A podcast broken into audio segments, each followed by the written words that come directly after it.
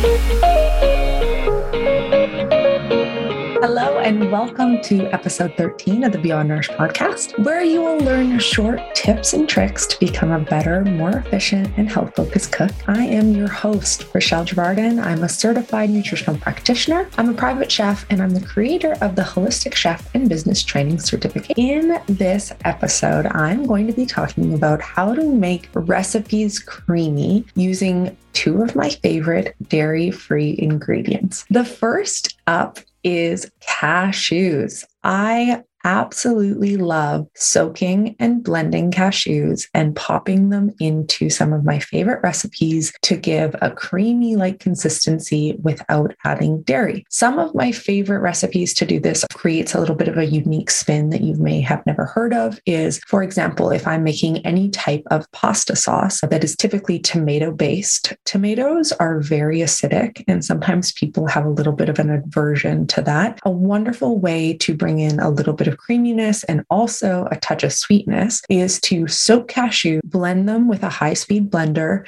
until they're a really rich, smooth consistency. And you do this with a little bit of water. And then you add it back into your pot and you stir it in, and it creates almost like a rose type of sauce. If you're wondering why sometimes in recipes it will say to soak your cashews, this is for two different reasons. First of all, most recipes are doing that because they're assuming that you don't have a high speed blend. If you have a high speed blender, turning cashews, if they are not soaked into a creamy substance, is a lot easier than if you have something like a magic bullet or just a lower quality blender. It's still possible, but it's highly advisable that you soak them ahead of time. Another reason that recipe suggests that you do this is because it allows there to be more volume of your cashews. So the cashews are soaking up the liquid, and therefore you just get to add less and it creates more volume in your dish. And this is also from a health standpoint. So soaking off the soaking the cashews will also allow a bit of better digestibility and also blending them in addition to that. It also allows us to possibly absorb the nutrients better as well. But if you forget this step, you can, because some recipes say soak them overnight, you can speed up that process by boiling some water and then just soaking your cashews in that water. You always want to rinse your cashews after they've soaked for whatever amount of time you have them to soak for, whether that be overnight or for just a quick 10 minutes. Soak, soak them and then strain off that liquid because we have little things in there that uh, don't allow us to absorb the nutrients as much. And then we want to pop them into the blender with a bit of liquid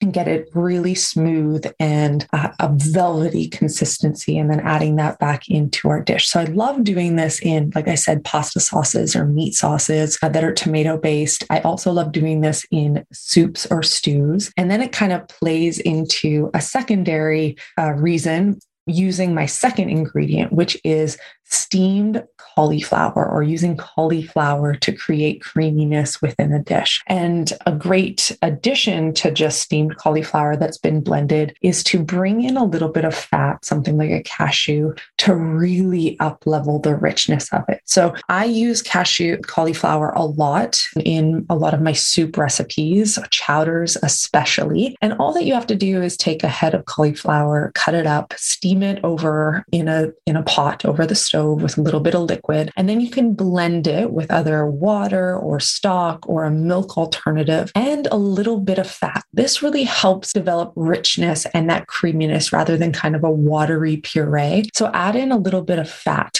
oil, butter, or cashews, blend it until it's velvety smooth, and then add it back to your base, whether it be a soup base or the inside of a chicken pot pie. It's such a wonderful way. If you're thinking, how can I bring some richness or some some creaminess into this dish and it's somewhere that you might add cream traditionally, first do yourself a favor. And maybe this is a place that I could up level my dish by adding in a little bit of cashews or adding another vegetable and bringing in cauliflower instead. So I hope you guys have enjoyed this little hack around decreasing the amount of dairy in your diet and using these two special ingredients. Reminder that you only have a couple of weeks left until we launch our holistic chef certification. If this at all interests you, I highly recommend that you take advantage of it now because we are opening our storefront here in Vancouver, Canada. We don't for sure know when the next one is happening. So if this is at all interesting to you, make sure that you go check out the details at www.beyondnourished.com. As always, thank you so much for listening. Please share this podcast with anyone that you might know that would benefit from learning some